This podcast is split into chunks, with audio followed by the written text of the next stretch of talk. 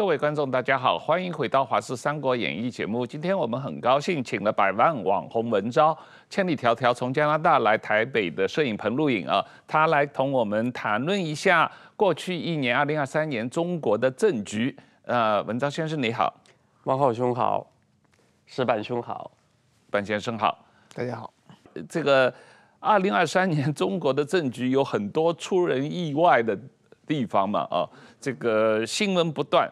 这个事情最特别的是，大家以为二十大之后，习近平已经高度集权了，用的都是习家班的人，都是他选拔的亲信，江派打倒了，团派打倒了，这个各种各样的呃反腐败运动搞了十年了，政治清洗已经完成了。结果二零二三年，习近平又不停地在进行清洗，而且清洗的都是他。身边的政治亲信是他一手提拔的人，他为什么要这么做？对习近平这种病态的表现呢，应该说他也是病态体制的一个产物。就是在我看来呢，呃，他也带有某种必然性，就是在这种中共的专制体制当中，它的上下级的互动反馈机制所决定的，就是在这样一个官僚体系里面呢，他只有上级对下级才能够问责嘛。嗯。所以下级是没有办法对上级问责的，所以大家经常听到一个词叫做甩锅嘛，就是上级有什么责任他就甩给下级，那下级他也不傻呀，就是你犯的错误我给你擦屁股就算了，还要让我承担全部所有责任啊，不仅要出力，还真的就有的时候要送命这种情况。那么下级如何和上级博弈呢？在这种专制体制当中，呃，下层官员主要是依靠他们对信息的掌握权。和上级博弈的，也就是说，上层人物要做出决策，他要依赖准确的资讯做判断，而这个资讯的传递管道是掌握掌握在官僚阶层的中下级那里。嗯，所以他可以通过向上级反馈某些资讯，隐瞒一些，或者他可以通过夸大、缩小一些扭曲的方式，啊，所以呢，这就迫使上级必须。和下级保持某种合作关系，他就不能够把自己的呃所有负面的东西都推给下级，自己永远只高大上，扮光辉北大。那么这种情况呢，在专制体制当中，当然领导层他也是有考虑的，所以他们也会非常担心啊被下级所误导。所以对于中下层对上级的反制，那么上级又如何反反制呢？那基本上就是。两种情况，一种呢就是广布眼线啊，就是建立特务机构，是东厂这样的特务统治啊。他通过正常的体制内的反馈渠道之外，他往往会设立一些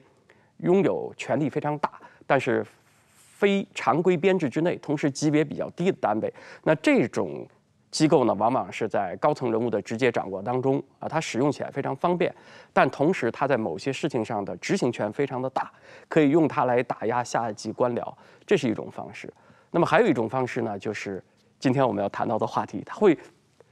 高层人物会不停的，就是让人非常意外的搞掉几个他身边的重臣。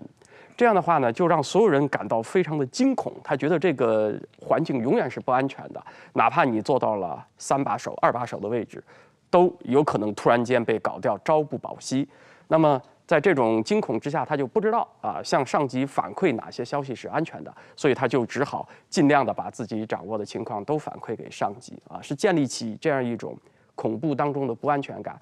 那么在那些比较强势的独裁者。治下呢，经常是两种手段都用的啊，既经常采取非常规的方式，比如斯大林设立秘密警察机构，同时呢，他也会不停地打倒一些高层人物，然后让下层不安全。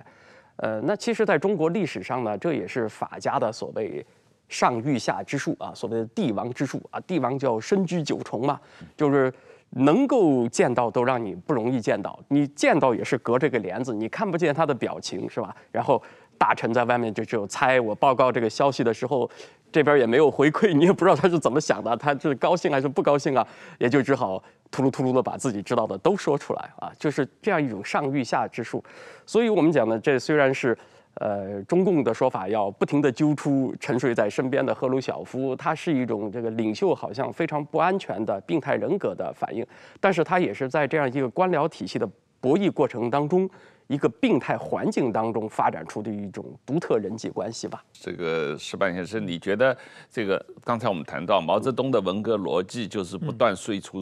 哦，不断揪出睡在身边的黑奴小夫，那是毛泽东没有安全感啊。那习近平也是一个很没有安全感的人，所以他也不断的揪自己身边的黑奴小夫。可是另一方面，就像文昭说的，他这么做也是故意的，因为他是一种。给身边的人一种威吓，有一种恐吓，让大家都处于紧张状态，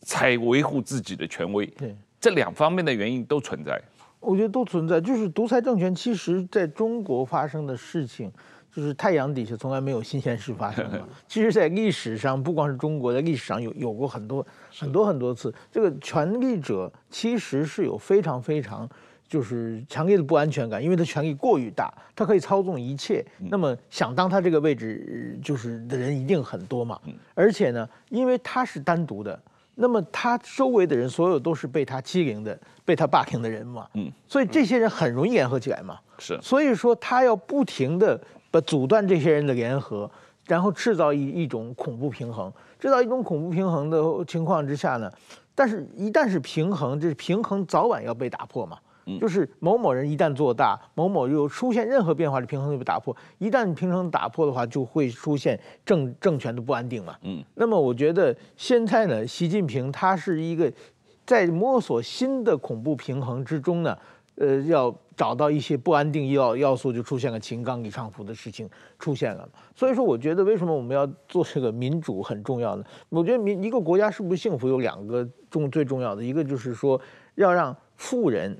呃，有安全感，让穷人呢有希望。如果任何国家，你不可能是均贫富嘛，一定会有富人和穷人。但是这个穷人觉得，只要我有能看到上升的路，我只通过自己努力，有希望，就可就这个国家穷人。就会就会努力嘛。那富人的话，我有很多钱，我有安全感，我不会半夜被敲门被带走，财产不会一夜被没收，那有安全感，这这个国家就比较比较安定。那现在的民主国家基本上已经做到了这一点嘛，因为保护私人的权利各方面嘛。但是说独裁国家的话，就会出现穷人是没有希望的，富人是没有安全感的，这样这个国家就很恐怖。我觉得习近平治下的这一任的中国就是。他二零二二年连任之后的中国已经陷入了这个穷人已经看不到希望，富人都没有安全感的时代了。对，他不光是穷人没有希望，富人没有安全感，所有的官员每天处在一种恐怖的生活之中啊。这个对于这个所谓政治决策过程、国家运作过程，实际上会造成一个很。负面的影响吧，因为我每天作为一个局长也好，一个部长也好，我去上班的时候，出门的时候，我都不知道我能不能回来。对啊，这就是，呃，存在着整个体制当中沟通的不透明，因为大家彼此都要猜啊，这就很糟糕。一个家庭里面，如果家庭成员之间互相要猜的话，你知道那个气氛肯定不会和谐，特别是在涉及办大事的时候，一个家庭重要决策的时候，就往往容易出乱子。嗯啊，所以现在中国就是比这个情况要严重的多。是啊，是这个呃，去年当然一个大事就是李克强猝死嘛，哦，那李克强的死因。网络上有很多阴谋论了，我自己觉得可能大家永远也不会知道真相，也许要共产党倒台了以后才有档案解密，才有可能发掘出真相。但是像李克强这样，他实际上是裸退了，嗯，可是从习近平的角度看，他还是党内所谓反习派的最大的希望嘛。只要李克强活着，他就是一个对习近平的威胁，所以习近平。有一百个、一千个除掉李克强的动机吧？呃，我们谈论这个问题的时候，我觉得先要和观众抱一下歉啊，因为你会听到我们谈下来的谈，接下来谈的很多内容都是盛传或者网传什么什么，因为这个确实不是我们有意去选择谣言，而是现在这个消息渠道确实非常有限，所以我对待这种消息的方式呢，通常是过一段时间以后，等一些迹象更明显。然后呢，再从一些盛传的所谓谣言当中选一些比较靠谱的啊，这个要先和大家声明一下。这个李克强的死呢，我认为哪怕就算不是习近平亲自下令、亲自下手，但是他和李克强的死呢，肯定是有千丝万缕的联系的。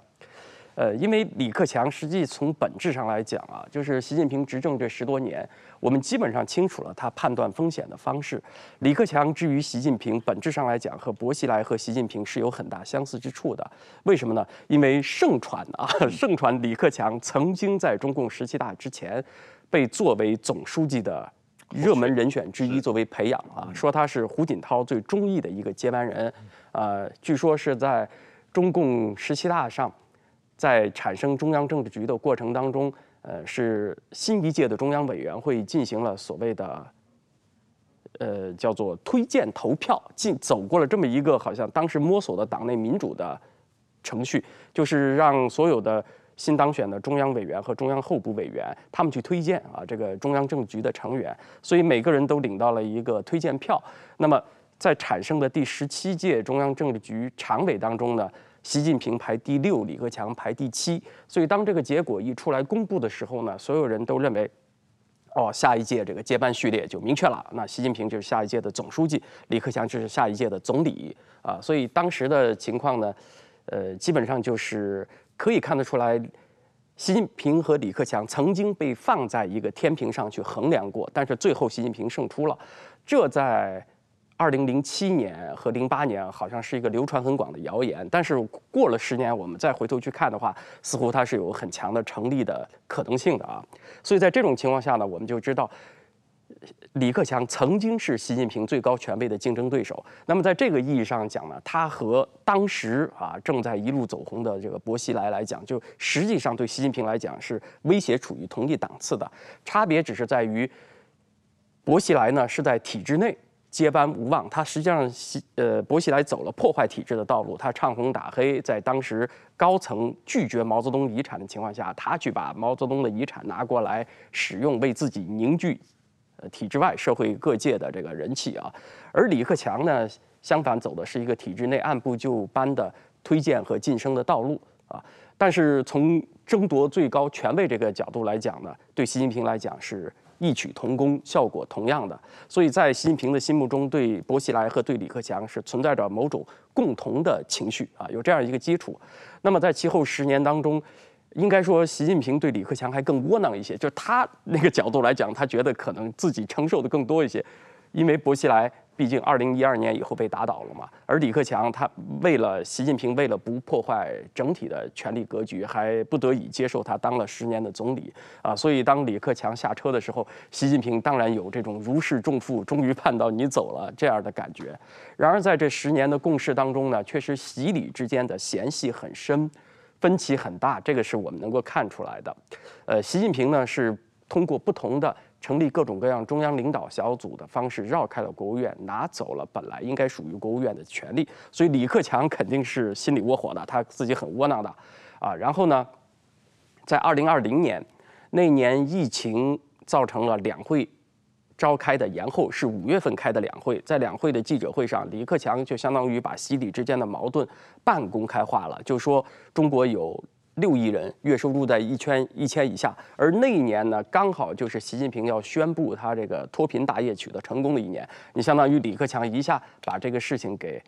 拆台给拆掉了，那肯定习近平对李克强也很窝火，也很恼火。所以在这种情况下，其实两个人的矛盾你可以看出来有走向半空公开化的趋势。那么到。呃，李克强卸任的时候呢，啊，就说了啊，天在做，人在看啊。由于李克强不停地通过这种强烈暗示的方式，把两人之间的矛盾半公开化，啊，从而就造成社会上反习的情绪，就向李克强去汇集。于是，在这个二十大之前，就出现了大家都知道的“习下李上”这样的谣言。那是不是李克强有意的要把自己塑造成一个体制内反对派的形象呢？我们现在不得而知啊。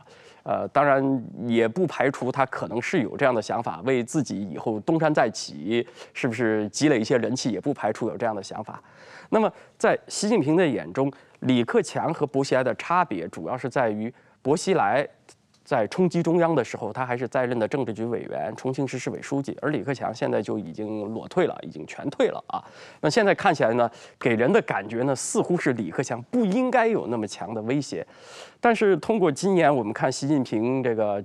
去折腾外交系统、折腾军队来讲啊，呃，似乎你在职或者卸任怎样的情况下，在习近平那里可能都会视为危险，就是他对风险的容忍程度是很低的。所以呢，尽管说我们关于李克强的死因啊，很多视之为阴谋论，有人说就是他被下了毒，在游泳的时候就心脏病发作，然后这个保安在岸上。看到呢，就先让他扑腾了几分钟，等他已经基本上没救了，才把他捞起来实施急救。还有等等等这种细节方面的揣测，现在我们没有办法证实。但是，一路走来看两人的关系，呃，还有他们矛盾发展的线索来讲呢，呃，那我认为，呃，就是说李克强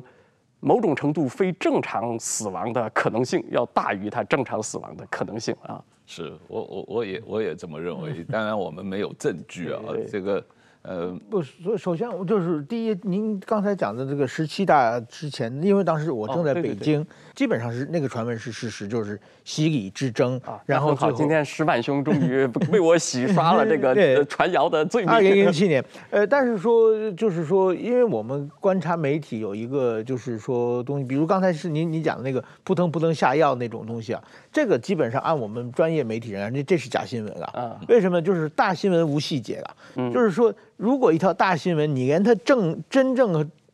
还是真假都没办法判断的时候，他传出很多细节来的话，是不可能的嘛。因为那如果传出细节，一定有人看到了嘛，那一定是会早是什么。所以说这些细节很多的很多都是后人脑脑补的。所以李克强到底怎么死，这个我也不不太清楚。但是我观察。李克强，其实我认为李克强的这个过程啊，我觉得印证有一句话叫“秀才造反三年不成”啊。嗯，就是李克强，其实他当时有很大的条件。其实当时的团派，他胡锦涛之后，他是真正的领袖，而且当时他权力是也是很大的。但是说呢，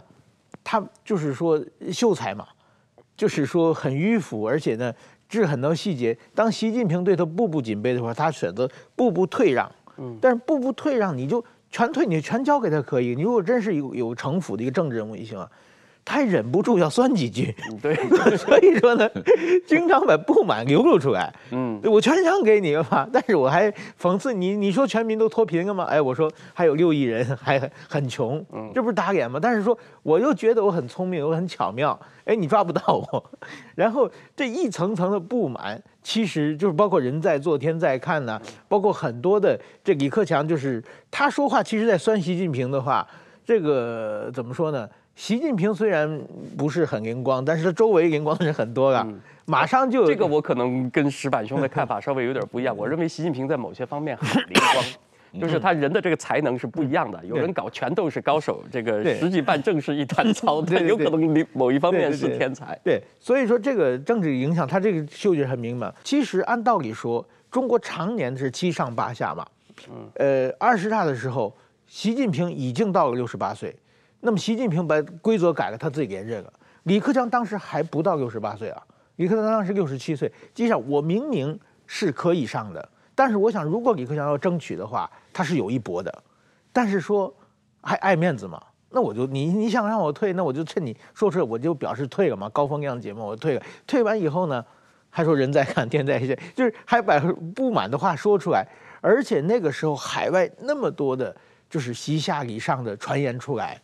李克强也没有做任何的，就是解释啊。我觉得那个时候他应该学学某些人，赶紧在效忠写为习近平的文章啊。他做这些动作，他至少习近平可以放心嘛？哎，他假装不知道啊，反正是假的，反正我要退了嘛。但是这些的话，对一个权力者来说，这是一个巨大的威胁啊！你放着这么多谣言传出来的话，那我我觉得这习下礼习下礼上这个那个时候真的就是响的山响，基本上所有人不关心中国政治的人的人都知道这句话。对，那个时候如果说李克强更聪明一些的话 啊，就是说作为。呃，在官场老油条，城府更深的话，他应该学学蔡奇啊这些人啊，李鸿忠啊，就是、对，表表达一下这个什么两个维护啊，坚决两个维护，在国务院的常务会议上，他有许许多多这样的机会。对对，那《求是》杂志啊，每次他他他投投稿一定会登嘛，嗯，对不对？他一定要做这些表示，他就没做做这些表示。然后呢，后来八月份他又去趟甘肃。去趟甘肃的我，我不知道，就是如果这徐李克强要想造反的时候，他早就造反了。他在二零，就是说习近平第一一任期间，他有的是机会。习近平一个一个成立一个个小组，把他权力全拿走的时候，他有的是抵抗的机会。当时不是没有抵抗过，当时胡耀邦跟赵紫阳也抵抗过，朱镕基跟江泽民也抵抗过。那我但是说真的，按照党内的基础的话，其实那时候习近平并不牢靠嘛。但是李克强就完完全不抵抗，一个个被抢走了。所以说呢，他呢到最后。大家说他有一个犯忌，因为他去甘肃省的时候是甘肃省委书记陪着他，一般的退休的这个政政常委是副书记或者副省长陪，这这个是中共的一个不成文的规定嘛。你现在一个退休的政治局常委。出巡由这个正直的这个省委书记，这也是犯大忌。那李克强不可能不知道啊，但是他又还不避嫌，他就是什么呢？他就心里不舒服嘛，要算一下嘛。他如果真想造反，那个时候网上盛传就是很多人是是不是李克强造反？李克强造反早就造反了。他是一直没有勇气，但是又忍不住。我觉得这是北大出来的这种 酸酸的这种性格造成的这种习近平对他的就是越来越这个心里越来越不满嘛。我觉得石板兄对这个中国官场心理了解比我们更深刻一些啊，因为他毕竟在北京待了那么长时间，采访了高层啊。这个他对于这个他实际上对于秦刚的采访也很多次嘛。然后我们一块儿讨论一下秦刚啊。所以整个这个过程。呃，大大家刚才讲到了李克强，实际上我们整个呃去年看到的还有更多的这个习近平操纵他身边的人互斗啊，那有王毅斗秦刚，有蔡奇斗李强，可能有何立峰斗刘鹤啊，这个过程。都千奇百怪，都很有意义啊！这个呃，但是对中国政治决策也是造成了非常严重的影响啊。就你来看这几个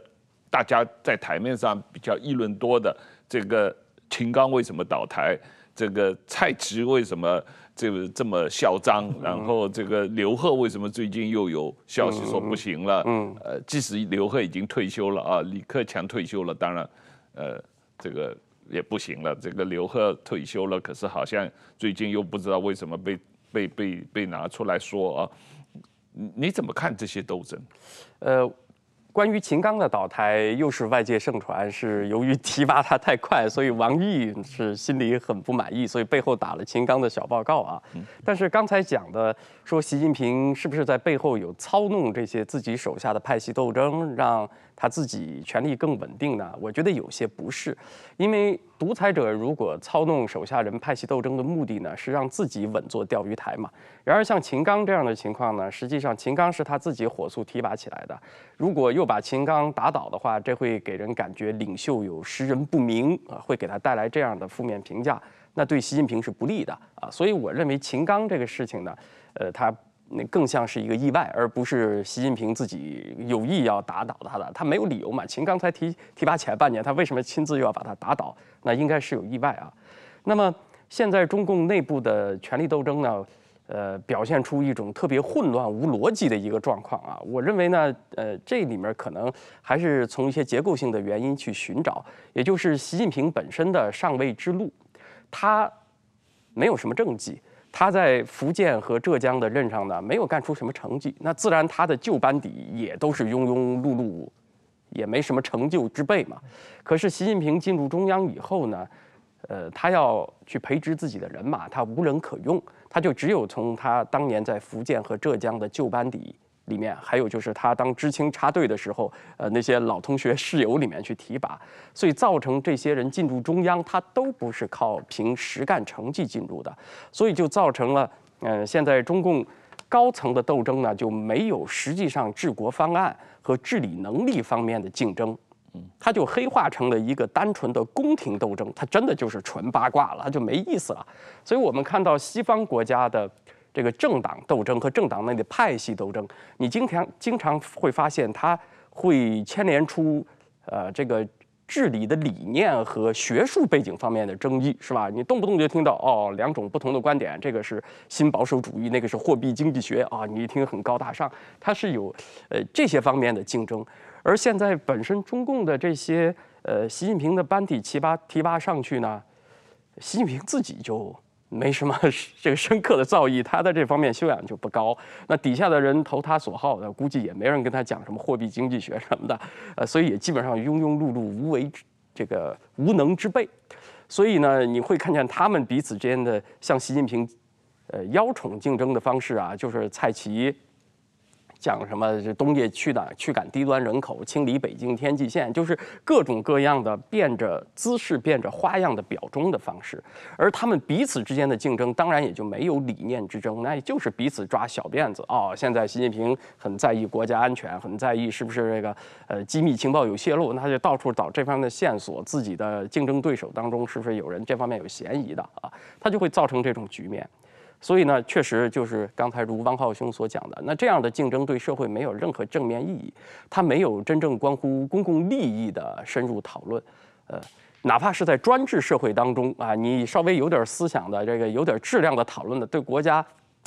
呃，不带来民主方面的进步吧，在具体解决问题的层面还有些益处，可是现在连这个都没有了啊，就真的是彻底黑化成这个宫廷乱斗。这个石板先生，你在北京采访过秦刚很多次嘛？啊，当然，关于他的传闻也是千奇百怪都有啊。那最近你不知道你有没有注意到，好像网上评论说中联部部长刘建超可能会取代秦刚吧？啊，毕竟王毅一方面年纪大，另一方面也身兼多职啊，这个。可能忙不过来。那刘建超的话，呃，这两天访美，呃，所受到的美国政府方面的接待，完全是超出了正常中联部部长的规格啊。因为中联部部长是一个负责党务工作的，美国也没共产党，所以呃，刘建超去美国访问，当然这个是一个外交上的行为，等于向全世界宣布他可能会成为秦刚的替换的。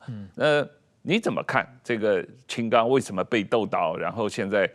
刘建超可能会替代他？我认为秦刚是习近平一手提拔上来是没有问题嘛。秦刚等于说他从外交部副部长到啊美国大使到这个国务委员，呃到到外交部长再到国务委员，整个过程基本上两年多的时间嘛。这个过去中国有个相声叫“连升三级”嘛，这个金刚真是连升三级的上来的。在现在中国的这个权力构造上面，只有习近平一个人可以把他提拔的这么快。那么他上来之后呢，那么最后把他干掉的决策也是习近平嘛。那么也就是说，我觉得这个其实和文革的时候蛮相似的。文革的时候，毛泽东经常也把一些干部，比如像陶铸，突然之间连升三级拔上来以后，但是说就会出现情况，就是说新上来这个家伙虽然有这个皇帝的宠幸，但是他和周围人搞不来嘛。而且周围人他们是有一个很大的这个，往往皇帝要提拔一个新的人上来，其实是要改变路线嘛，改变自己的路线，但是说。现在的这些权力中心这些人都是既得路线的受益者嘛，嗯，所以说他继承路线，他们一定会有一个抗争嘛。但是往往有的时候，这当抗争失败的时候，这皇帝就把这个人干掉。我觉得基本上这个这样的历史故事，在中国历史看中国历史也出现过多少次。秦刚可能也是符合这个逻辑的。那么我觉得最中国最近有一个很大的矛盾，就是说，现在政治局常委的这些人都是习近平提拔上来的。基本上都不是精英。中国从毛这个邓小平时代以后是靠精英治国的，都是一些这样像这个胡锦涛、温家宝都是精英嘛。但是说大家就是那个时候我们在中国的时候，就是胡锦涛他们、温家宝，我们常写就是理工科治国嘛，就是社会主义国家，他们需要对这个理论有一个盲目的信仰，所以文科生不行，文科生怀疑太多，所以说理工呢不怀疑，教他什么是什么，所以理工男。治国的比较多，清华大学工程师了，但习近平是清华大学化学系毕业，对对对，没没怎么读好书，他是工农兵大学生，对对对，他他那个大学是不不是考上的，但是我觉得就是，但是我们都认为理工科之后中国民主化变成文科生治国嘛，嗯。结果呢，没人文没开文科，还给一群半文盲。嗯，这个是我觉得是一个非常大的呃问题，就是说，其实呢，就是习近平他首先他就基本上是小学毕业，就前不久有一个人说他在网上起个网名叫清华小学生，结果呢一下子被永久封号了，然后气得他说清华就不能有小学生吗？就是中国现在网上太敏感了嘛，就是基本习习习近平他上小学上初中的时候就失学了嘛，父亲被打倒了嘛。然后到乡下基基本上他没有没有什么学历，他就是属于一个小学毕业的半文盲状态，到了陕西，结果在陕西村里呢，发现周围都是文盲，所以在全村里他最有学问嘛，所以当了生产队长。然后他回来以后呢，就出现了一种。一群精英啊，要装成文盲，听他这个半文盲指挥，那大家就是就是刚才李克强嘛，忍不住经常去酸几句嘛。所以，但是习近平也知道嘛，你们这帮人都是聪明的嘛，你们在骗我嘛。所以，习近平真要的把这些乡下的他自己带下来的半文盲用的太正常，就是比如像那个呃李强，就是什么宁波地区农机学校毕业的嘛，这这是跟习近平最有最能谈话是一个一个水准的，在治国上嘛。但是这些人呢，他们就是基本上都是属于啊超级自卑，就是说，因为我们我们这群我我们周围的人全是精英啊，就是只要比比他们往下一级，他们是政局常委嘛，那再往下一级到副国级到正部级，全是精英啊。中国所谓的这个大好的大学叫九幺五二幺幺九八五二幺幺嘛，加起来一百一百多所大学嘛，基本上我想任何国家都是从好的大学上来嘛。但是习近平这个。就我们叫做六个小矮人嘛，除了习近平以外，这六个人啊，除了王沪宁是上面留下来的是复旦的，但是他也是只是念的硕士开始嘛，剩下的都都不是名校毕业，都是后来补的文凭，差不多嘛。这群人，一群非精英领导一群精英，当然他们要斗了，他们要恐怖，要非常手段嘛，因为他讲道理讲不过人家嘛，所以非常手段在控制。所以说，我觉得这个矛盾其实是中国一个很大的矛盾。所以说，我觉得这种斗争啊，习近平用继续用这些人的话，这种斗争一定还很还会不停持续下去。原因是出于自卑啊，我是上位者，但是我我总觉得你看不起我嘛，你你你不小心笑一下，我就认为你在笑话我嘛，就会出现这种关系。对，这个我说，这个确实是啊，这个独裁者在什么时候清洗哪一个亲信是有偶然性，所以他不停，但是他不停的清洗是必然的。你上你。从秦刚到李尚福到火箭军，他到各种各样最自去年二零二三年三月份开人大，任命了这个国务院的部长，嗯，结果到年底不到一年就换了七八个，啊，这种情况在历史上是绝无仅有的，嗯，就是你这个部长嘛，一般人大去年是人大换届嘛。你部长的话，你任命了一般都是做满五年嘛。你国务院总理可能要换，部长也跟着换，做满五年，哪有什么你部长任命了一年不到就全换掉整个内阁百分之二十左右的部长或者四四分之一的部长被换掉了？这种情况，这个别别说是在这个，嗯，别说是在中国，在其他的西方民主国家。都很罕见吧？在在日日本的话，比如岸田内阁，那日本是基本有二十个大臣啊。嗯，只要换到差不多第三个，嗯，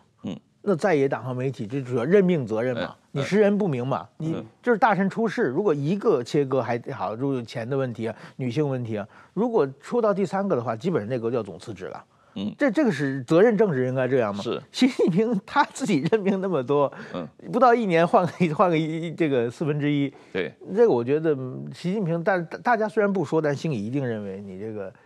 任命的你绝对是识人不明嘛，这这点是绝绝对是可以可以这么说出来的。所以你认为他这样的清洗方法是真的能够维护他的权威吗？嗯。实际上，可能主要是制造一个恐怖啊，让下级对上级不敢隐瞒，对他的他认为会增加他的权威，只要别人害害怕他嘛，他认为是权威。但实际上呢，呃，对习近平是有蛮大的伤害的啊。嗯，其实也是损失执行力的，因为没有人知道你坐到哪个位置上是持久的、安全的，那总会有所保留嘛。嗯啊，所以实际上也会损失执行力。嗯，而且你比方说一个部长，你做一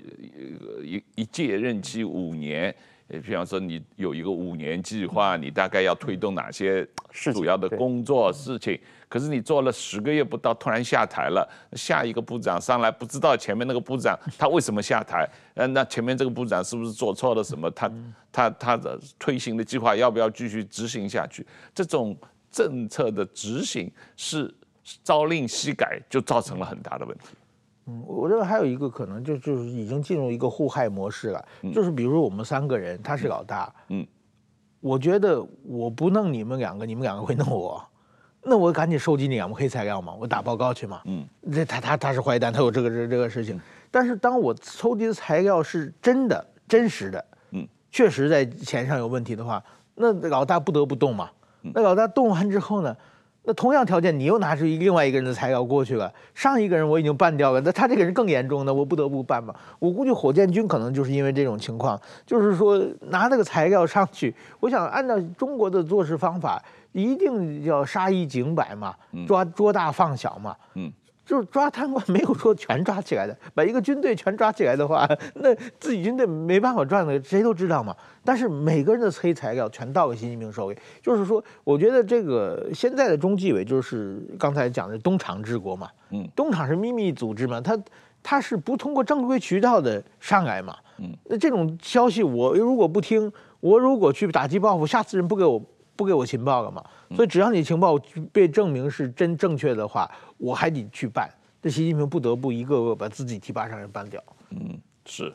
这个有一件事情我不知道文章你有没有注意到啊？就是几个星期以前，实际上不到几个星期，二零二三年底，嗯，这个中央政治局会议啊，这个这个会议真的很特别。这个习在这个会议上对于政治局委员每一个逐个的要写。自我检讨，然后每一个要对照检查，一个一个点评，开了两天啊，那等于是每个人都要呃呃批评和自我批评，然后习近平要求他们要思想统一、政治统一、行动统一，而且要维护党中央的统一领导和权威啊。那他是说党中央了，但谁都知道党中央就是他了。对，党中央其他两百多个的中央委员都不算，只有他一个人算是党中央嘛啊。嗯，我不知道你在中国有没有参加过共产党类似的小组会议，或者你在中国有没有工作过？这个能够想象一下当时会场的气氛和场景吗？呃，我觉得当然每个人都是噤若寒蝉啊，就是碰到这种所谓思想检讨会议的时候呢，就是每个人必须要姿势正确，按照统一的声音表态，这样你才能够安全嘛啊。呃，但是我觉得像。他实际在领导层达成的一个结果呢，就是大家躺平嘛。嗯，呃，现在习近平面临的一个很大的问题，这还是他的前任没有遇到过的，就是官僚阶层的失能失效。嗯，因为官僚阶层是动辄得咎啊。对，就是你不做事情是错，你做事情也是错，因为那个做事情的。评判标准在上级那里是随时变的啊，他今天看你是有成绩，但是你做的事情越多，越容易触及到这个身边的人，整个整体嘛，就有可能就被人抓小辫子，又各种各样的打小报告，有可能回过头来，你的成绩又成了不是啊，又成了这个。呃，比如说你在美国像秦刚那样的啊，和社会设计各界接触啊，这个为你要往好处说呢，对于习近平稳定中美关系大局是做出了贡献的。但是往坏处说呢，那你可能就很多表态就不正确。你要是到哪儿去都是很强硬的那个赵立坚的那个嘴脸，那就没人跟你打交道了嘛。所以习近平不是这个秦刚呢，在担任美国大使期间呢，他还得体现出和他的前任有一点不一样的地方，还得有一点这个放松怀柔的姿态，以至于美国社会有段时间。对秦刚还觉得，哎，他会不会是这个代表了某种对美的这个呃风向的转了啊？但这样的话呢，那自然也就各种各样的腐蚀拉拢的机会就来了嘛。就是你今天做的成绩，明天又会变成你的不是。在这样的情况下，那大家就只好躺平。呃，实际上最近中共高层传出来一些消息啊，那确实就是强烈鼓励你躺平，就是意思就是说，我们只解决人，不解决问题。一个是，在去年年底的中央经济工作会议，那个机会实际上是废了。大家都预期面临这么多方面的，不管是这个地方债啊、金融问题、银行体系，还有房地产的问题，还有失业问题，大家都希望着哦，今年的经中央经济工作会议会提出一个明确的明年怎么办的方案。结果什么都没有，就只有口号啊。然后呢，你说完全没有实锤的呢，也不是啊。会后出现的这个。最实锤的举动就是国安管经济，就连出了几篇文章，不得妄议经济。然后呢，呃，财新发了一篇社论叫《实事求是》，结果这篇文章社论立刻也就被删了啊，就特别有意思。那就是说，这个信号还实在是太明确了，就是不要实事求是。你讲实事求是，我们不让你说，那等于就给所有的官员传递出一一个非常强烈的信号，就是好，现在是只解决人不解决问题啊。所以解决人呢，人的问题就是你忠不忠诚的问题，最起码第一步是这个。所以每个人都要按照一个。一致的姿态去表忠心，就造成所有问题实际上是处于停摆状态，处于一个完全，呃，就当它不存在的这样一个状态啊。所以说这个现在中共高层这个氛围呢，实际上我觉得也会呃，让当前正在发生的经济领域的危机，到它爆发的时候破坏性会特别的强。嗯，确实啊，这个不过你有一个。问题，我前两天我们吃饭的时候你提出来的，我觉得这个问题很好，我们可以呃详细讨论一下哈，或者你可以先谈谈你的观点，嗯就是你说习近平这十年把江派斗倒了，把团派斗倒了，把太子党斗倒了，把海归派斗倒了，身边的人已经换了好几波了，那他现在的统治基础到底在哪里？到底是什么人在支持他啊？你你你你觉得呢？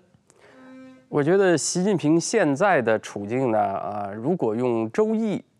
一句话来总结，那就是那个乾卦第六爻的爻辞叫做“亢龙有悔”。孔子在解释这句爻辞的时候呢，是给出了三句解释：一个是贵而无位啊，然后是高而无民，然后是贤人在下而无辅。贵而无位的意思就是说，他身份很尊贵，他是个什么元老啊、名人呐、啊，贵，但是他不掌握具体的权位，所以这种情况下，你影响力越大，名气越大，对你就是有伤害的啊，那别人就会越忌惮你啊，所以像这种人，如果继续冲得更前面，还在不停地扩大自己的影响力的话，对他就有祸，他就。动辄有悔啊，他就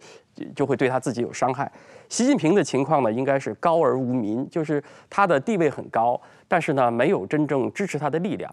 对领袖的支持呢，是来自于两方面，一方面呢是情感上的崇拜，他来自于个人魅力，还有对他一些基本人格和理念的认同。这个在民众当中，在大众当中，对他有很强的信赖和热情。另外一个呢，就是来自于利益的连结，你就确实给很多人，呃，分享了利益啊，让别人觉得自己的未来和你相绑定。那么最理想的情况呢，就是一个领导人这两方面的根基都有。但是如果是在思想和利益这两方面上选择一个的话呢，通常你的人格魅力和你的理念的传播能力会更加持久，会带来更加持久的忠诚。呃，习近平肯定是没有第一部分的，他显然是没有。现在的问题就是说，他第二部分也也很神奇啊，他第二部分也没有，就是特别到这个疫情以后开始啊，这几年，那基本上是中国社会所有的在过去二十多年改革开放过程中的获利者都是失去者，从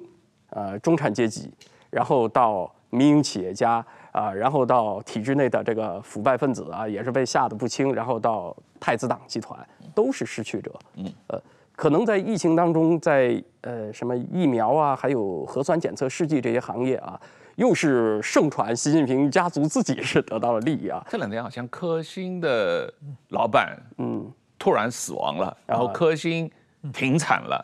因为科兴员工已经发不出工资来了。是最近好像又有这个疫情相关产业的很多大佬，就是最近这一两年传出各种各样离奇的消息啊，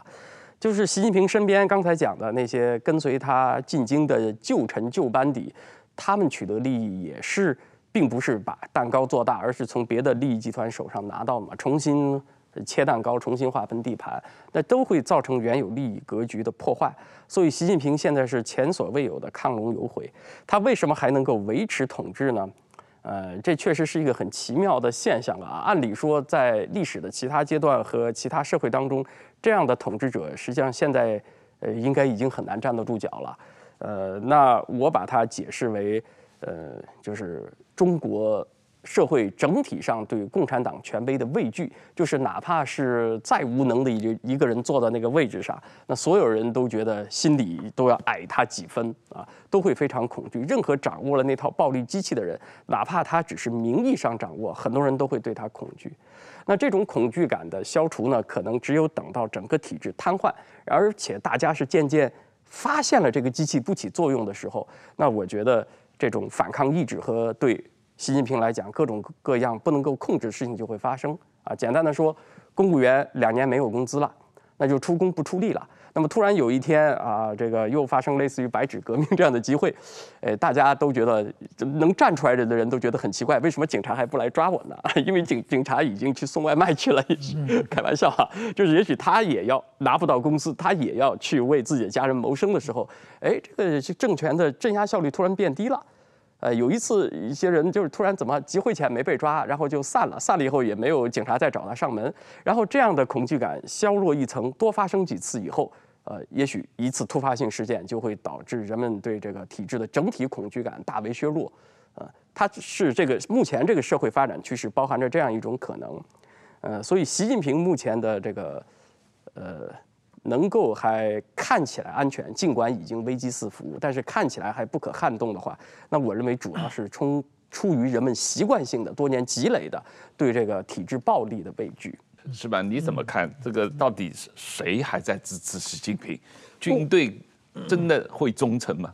不等于说，现在习近平他在对军队这一波清洗伤耗最大的利益就是太子党集团吧？就是现在张幼侠不知道。最后能不能安全下庄？但是很明显是以张幼侠为首的这群，就是过去的装备发展部的这些人，呃，现在受到了清算。呃，那么我觉得，对啊，因为李尚福是继承张幼侠的装备发展部部长的这个，而且抓的人大部分都是张幼侠的张幼侠提拔的人嘛啊。对，所以说我觉得这这就是因因因为像，但是所以说现在习近平的恐怖政治，他就不需要自己人。因为自己人的话就可以打着他的旗号在外面作威作福嘛，嗯，然后他最害怕这一点，所以说他就拼拼命打自己人，大家都不是自己人的话，就把自己。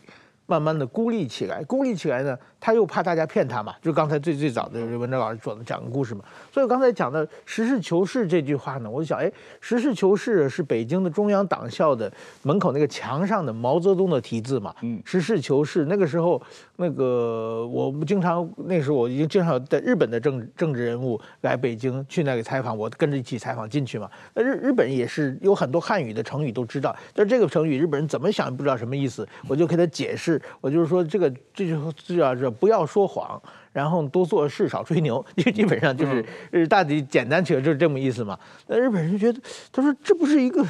当公务员的最低要求吗？他说就是，比如说他想象的这种要什么天下为公啊，什么民之所欲，常在我心呢，都有一些高大上的口号嘛。你要作为中央党校这个位置嘛。但是说为什么？我觉得就是骗人的、吹牛的家伙太多了，所以中央的领导呢，他是他